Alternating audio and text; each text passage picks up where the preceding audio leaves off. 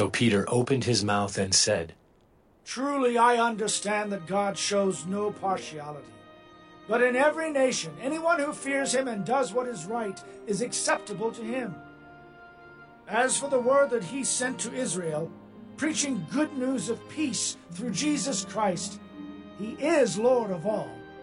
You yourselves know what happened throughout all Judea, beginning from Galilee after the baptism that John proclaimed.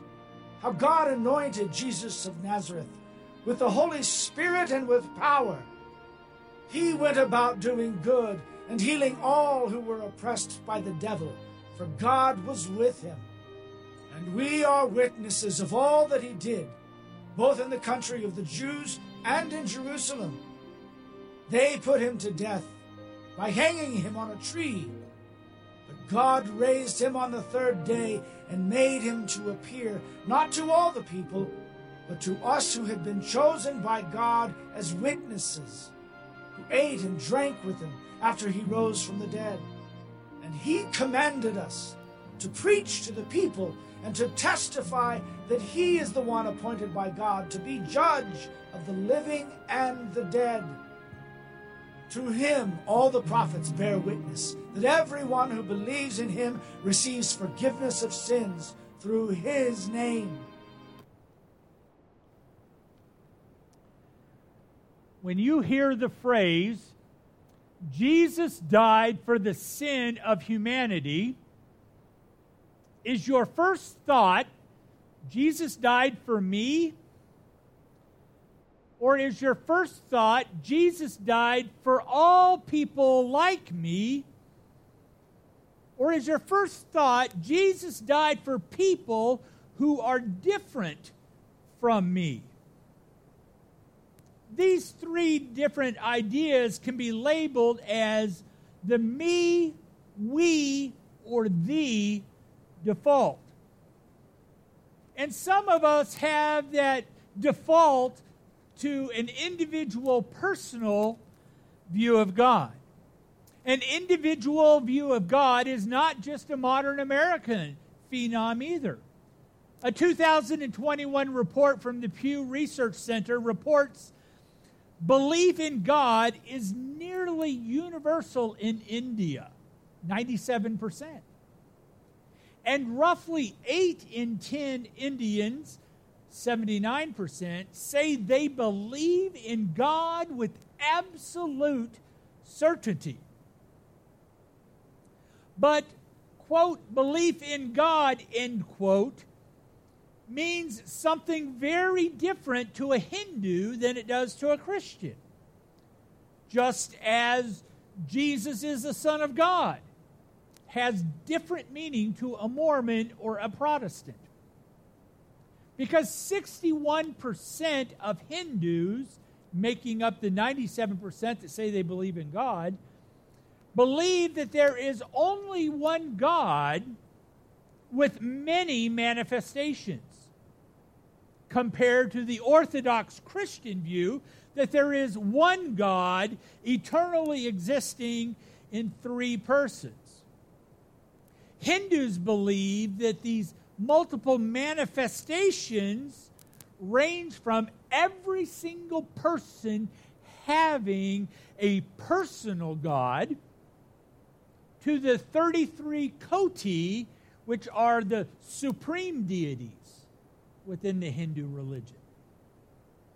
I am overjoyed for each person who is listening to my voice who has a personal relationship with God mediated through our Savior Jesus Christ. But I've entitled this message, Not Done Yet. Because until our belief matures into a faith that is accessed by every language and people group, the mission of Acts is not complete. My goal in the next 25 minutes is to help you buy into CRT. What? All right, stop. Don't, don't, don't leave out the back doors.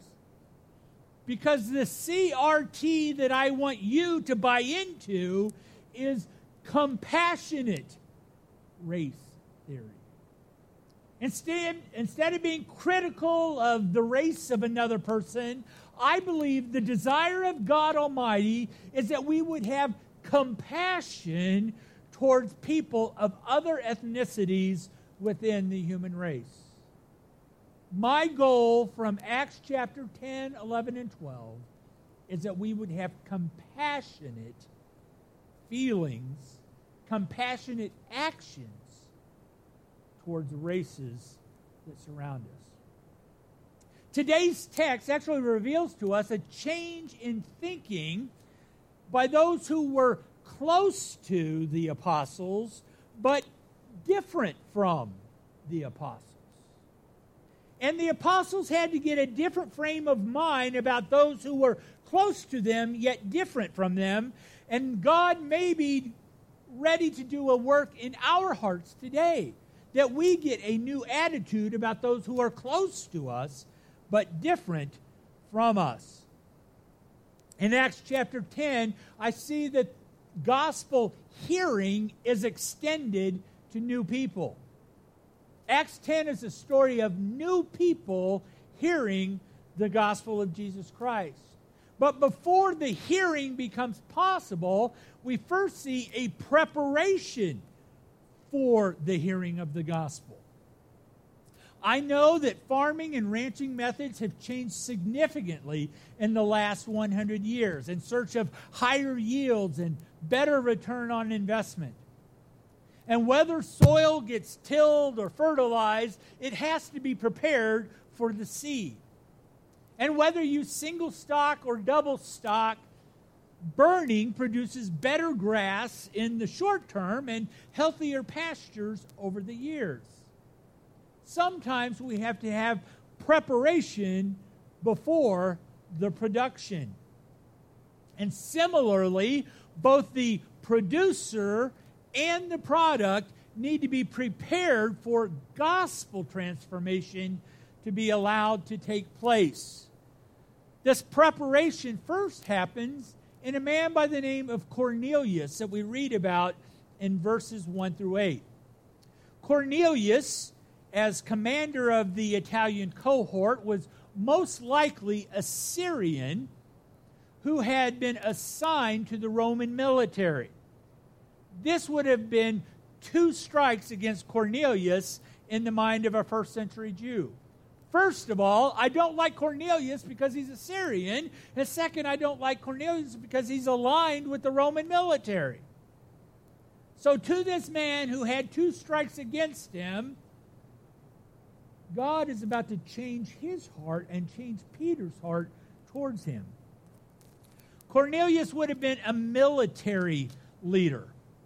Craig Keener writes that centurions were often soldiers who worked their way up through the ranks. And some took 20 years to achieve this rank. And some also estimate, Keener continues, that roughly half of those who enlisted survived 20 years of service. And so those who entered and survived and became leaders of a cohort were richly rewarded. So he was a powerful and a wealthy man in the land of Caesarea. We also read in Acts chapter 10 that he was a pious and a generous man. Keener continues most local soldiers were anti Jewish. Nevertheless, some Gentiles honored and even converted to Judaism there. So, although he was a foreigner, a foreigner who was aligned to the power that was over them, the scripture tells us he was a man who had favorable opinions of the religion of the Jewish people.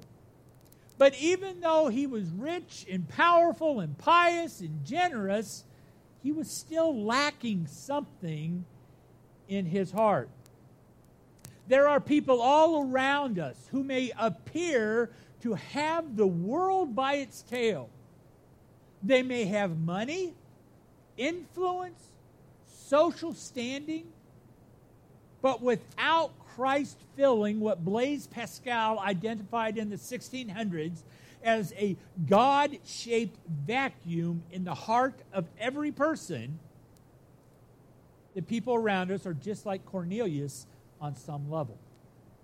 The people around us and Cornelius still haven't found what they're looking for. Now, how many of you heard that song as I read that line?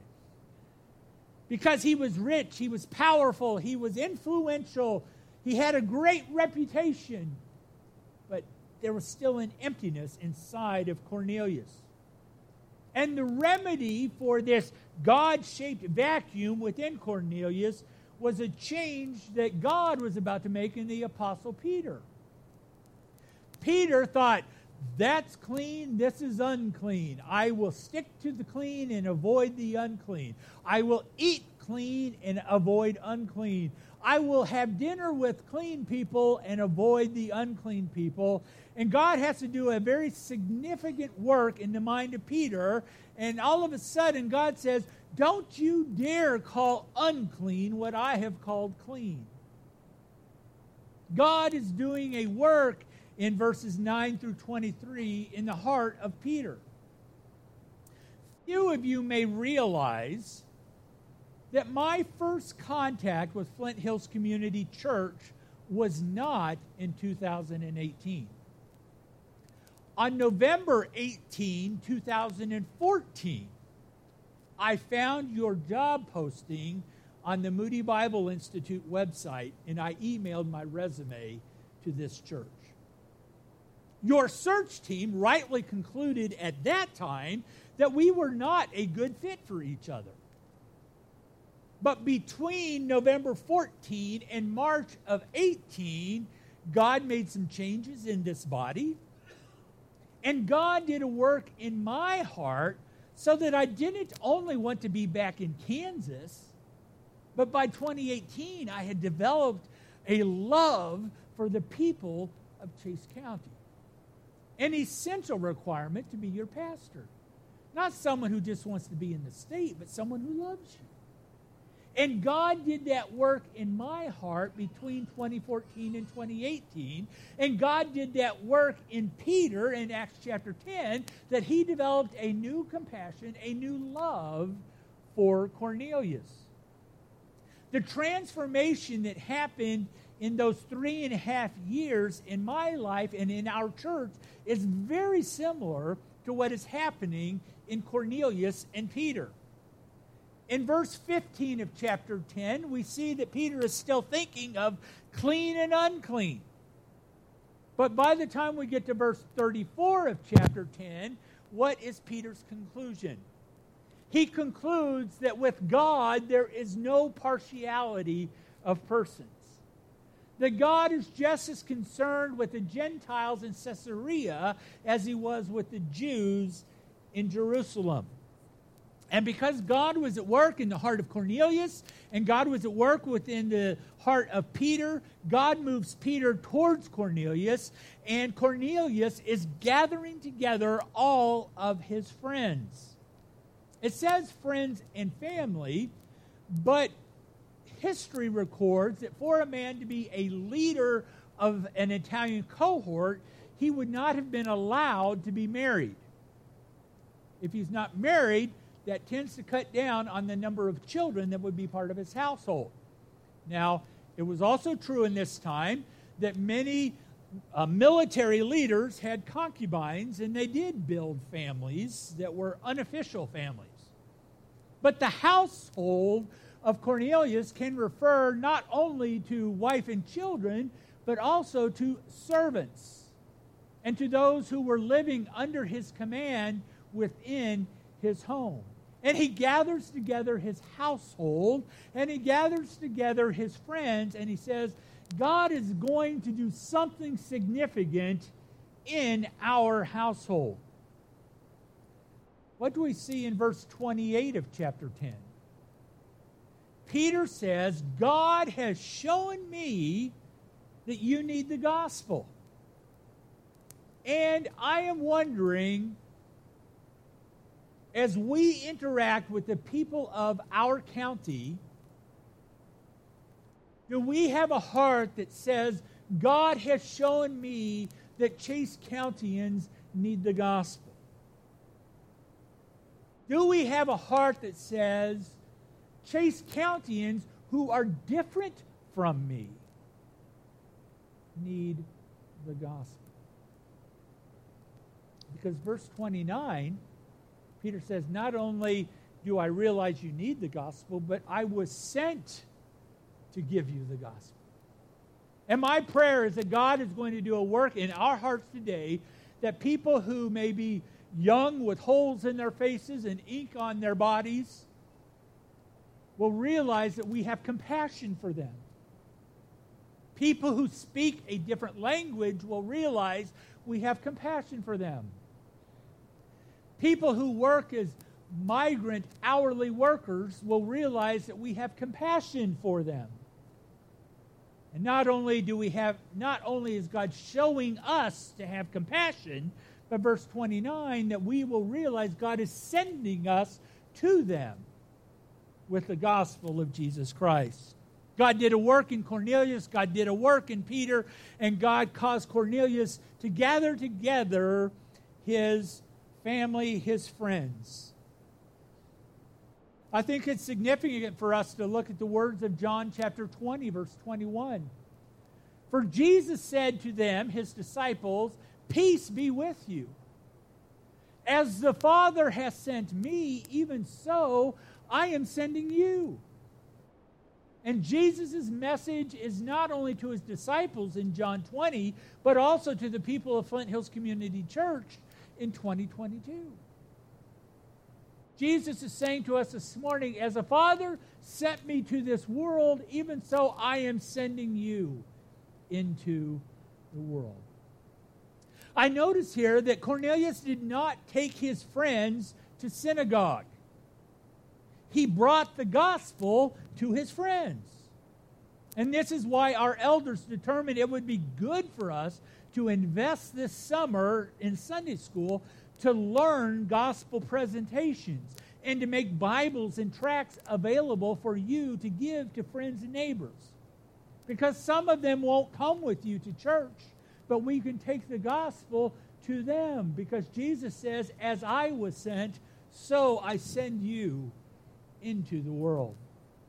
So, with this preparation in the background, then Peter actually preaches the gospel to the people who are gathered. When we consider what is the gospel, what is the good news? If, if I take this whole book and try and tell this whole book to somebody, they may be confused about Jesus on the water and Jesus getting swallowed by a whale. So, so what are the facts that I need to make known from this book? It's helpful for us to look at gospel presentations in the inspired Word of God. What did the Holy Spirit want included in the presentation when somebody heard the gospel? And Acts 10 34 through 43 is a wonderful summation of the gospel. Because in these 10 verses, we first see the life of Jesus. Verses 36 through 39 tell us who Jesus is, who he is as a person. He's different from all other gods of other religions, he's different from every other human being. The first thing we need to tell in our gospel presentation is who Jesus is because many people around us, especially in our postmodern world, do not know the person of Jesus from the Bible. And after we make it clear of who Jesus is, the second thing that Peter talks about is Jesus' death. Not only who Jesus is, but what did Jesus do? And what does he continue to do? And it's important for us to also realize that Jesus is a person who performed certain works. We read his, his life that he healed people, that he fed people, that he raised people. He was a good old boy. But more than being a good old boy, we also read that he died. Not for his own sins, but he died for our sins. And that's an essential part of us telling the gospel. Yes, we need to talk about Jesus, but we also need to talk about Jesus who died for our sins. But he didn't stay dead because verses 40 through 41 go on to tell us that Jesus was resurrected. This is what sets Jesus apart from all other religions. Every other religion of humanity has a leader who died, but Jesus is the only one who was resurrected from the dead. So it's important that we tell people who Jesus was, what Jesus did, and what sets Jesus apart from all other religions because there is one way to heaven. Jesus is the way, the truth, and the life, and no one comes to the Father except through him. We need to talk about the exclusivity of Jesus, the, exclus- the exclusivity of Christianity, which is the resurrection of Jesus Christ. And the fourth essential element of the gospel is a call. Jesus did not just do that so that we would have new information. Jesus came to this earth, he lived sinless, he died as our substitute, and he was resurrected for a purpose. And that purpose is to call us to place our faith in him, to call us to tell others that salvation is possible. See, to the Caesareans and those who were connected to the military service, Peter says in verse uh, 42, says, Peace is not going to come through the Pax Romana, the Roman peace. The military thought, hey, if we just get the Roman peace to spread out, everybody's going to have a good life. And Peter says, peace is not going to come through the Pax Romana. He says to a devout, righteous Cornelius that peace is not going to come through ritual Judaism. But the scripture tells us that peace through Jesus Christ is the only overwhelming and lasting peace. Notice Peter doesn't go into deep theology you don't need years of specialized training to be a witness. He simply told the story of Jesus and what difference Jesus made in his life. And there is not a person listening to me right now who can't tell somebody else about Jesus and the difference that Jesus made in your life. But then the, the scripture goes on to tell because God took this gospel to Cornelius and his buddies. chapters 11 and 12 become a response to that going forth of the gospel. In chapter 11, the gospel horizons are now expanding to new places. They heard the gospel in new people, and now it is spreading to new places. We actually begin chapter 11 with a missionary summit, a missionary conference. Um, it's an accountability meeting. The Jerusalem church says, We paid for you to go to Caesarea and tell them about Jesus, and we heard that you were eating dinner with the Gentiles. We paid for you to go, and you go and use our support like that? The people were wondering, what did you do with the expenses that we paid to send you to Caesarea? There's a criticism. Actually, they're kind of unhappy with what happened. It starts with this criticism you've become worldly. We sent you there and you started acting like them. And to this criticism, then Peter has to give a missionary reply. The reply in verses 4 through 17 is Brothers, you did not see what I saw. You did not walk in my shoes. For when I was there, I saw the power of God working through those people in miraculous ways.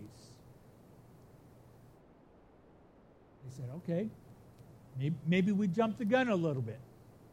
Maybe we were being a little bit too strict with our missionary dollars. If God is at work, um, maybe the change needs to happen with us. We, as the senders, need a broader perspective. We need to broaden our horizons on how God is working. We need to broaden our ideas of who it is that is going to hear the gospel and respond to the gospel. They may not be lily white, middle class Americans who respond to the gospel. Basically, they say, okay, we will no longer expect God to fit into our little box. We will expand our views to include what God is clearly doing in the world around us. And because the sending church was able to recalibrate their views of the mission, the mission then began to spread. And the rest of chapter 11 gives us that story. Because the mission expanded to Caesarea, it was originally in um, Jerusalem, and the gospel expands to Caesarea in the middle of that dot, and beca- about 55 miles away from Jerusalem to the northwest. But now, because the church responds to what God is doing 55 miles away, we now read that God takes the gospel all the way up to the very border of Syria, looking towards Turkey. And next week, we're going to see that the gospel moves from this area into Asia Minor. It's, it's kind of like saying, because the gospel has effectively spread from us to Manhattan, God's going to take the gospel all the way to Mizzou. And over in Mizzou, or Antioch, because they are Missourians, they're the show me state, they want to see it for themselves. Show me how it's true. And what do we read about the Christians at Antioch? They searched the scriptures to make sure that what they were told was true. And so mission happens near to them, and now we're going to start seeing mission spread out all the way to Antioch here on the northern border of Syria. Now, the reason that the gospel is spreading up into Antioch is because there was persecution in Jerusalem. And if you think back to a couple weeks ago, who was at the heart of the persecution in Jerusalem? Saul. Saul of Tarsus was at the middle of that persecution, and he was persecuting the church to try and get them to be silent, and so they scattered. And so now people have scattered all the way up to Antioch, and I love verses 22 through 26 because it says the church first sent Barnabas up to Antioch, and when Barnabas saw the good thing that God was doing in Antioch, how did Barnabas respond? He went to get Saul. And he took Saul to Antioch to be a part of the great thing that God was doing. Saul's persecution meant to silence the gospel, but now he gets to be a part of it. And you may have been the person who tried to silence God in the past. And God wants to use you to be a part of communicating that gospel to others. But then I see at the end, in chapter 11, towards the end, we read about supplies that are sent from uh, Antioch back down towards Jerusalem. Because the believers up at Antioch were not mere consumers. The believers, the Christ followers at Antioch, were students, they were studiers. And because they read the Word of God, it changed them so that they became compassionate towards others. And so now, while the gospel comes to Antioch, they then send gifts back down to Jerusalem. I think there's an interesting message in that. Good missions is never colonialization. Good missions does not force others to become dependent upon American money. Every grandparent knows the joy when your child provides your first grandchild. And likewise, the believers at Antioch are healthy and generous and reproducing so that the grandparents in Jerusalem see the good things that their spiritual children are doing in Antioch, and it's giving them grandchildren in a very healthy way, as missions should always do. One of the joys of my ministry was that um, a missionary that I that our church supported in Honduras, who was a classmate of mine in college, he left from um, from Minnesota to go to Honduras, and then he reported back that the Honduran church is now sending missionaries to the Middle East. That the Hondurans who have darker skin are more readily accepted in the Middle East. And so when we were able to send a missionary to them, the people matured to the point where then they were also able to go forward. And that is the reproduction that we see happening in front of us. The spread of the gospel is not only spreading geographically, it also spreads its influence within the palace. For chapter 12 tells us that the gospel honor is being established in an old palace.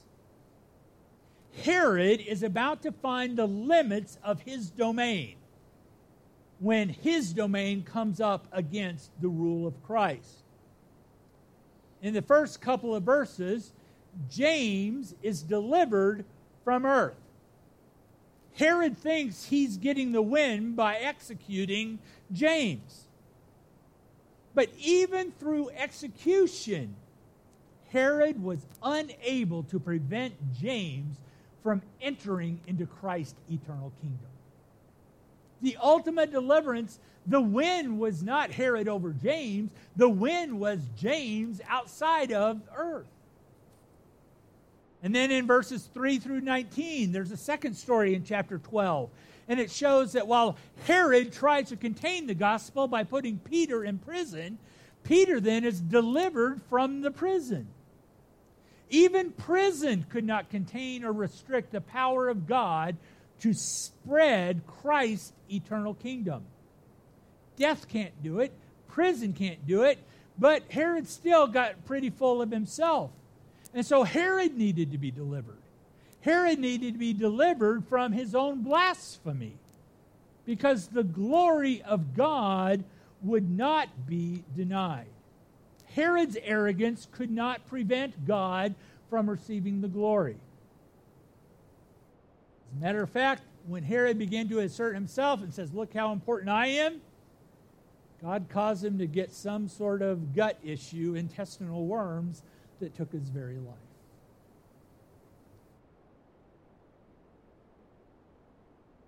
See, the gospel cannot be contained. God's glory cannot be denied. Jesus said that he sent his disciples and he is sending us into our world with the good news that cannot be contained, and his will will not be denied. Who person that you interact with who may be different from you in heart language, in culture, in generational differences? Rather than assume that they would not be interested in the good news, Peter had to be willing to offer the gospel for the God shaped hole in the life of Cornelius and his buddy. And God wants to use each of you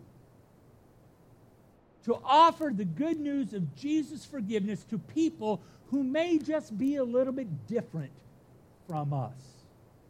Their skin might be a different tone, their ballot may be for the other party, their jewelry may look different, the hairstyles may be different.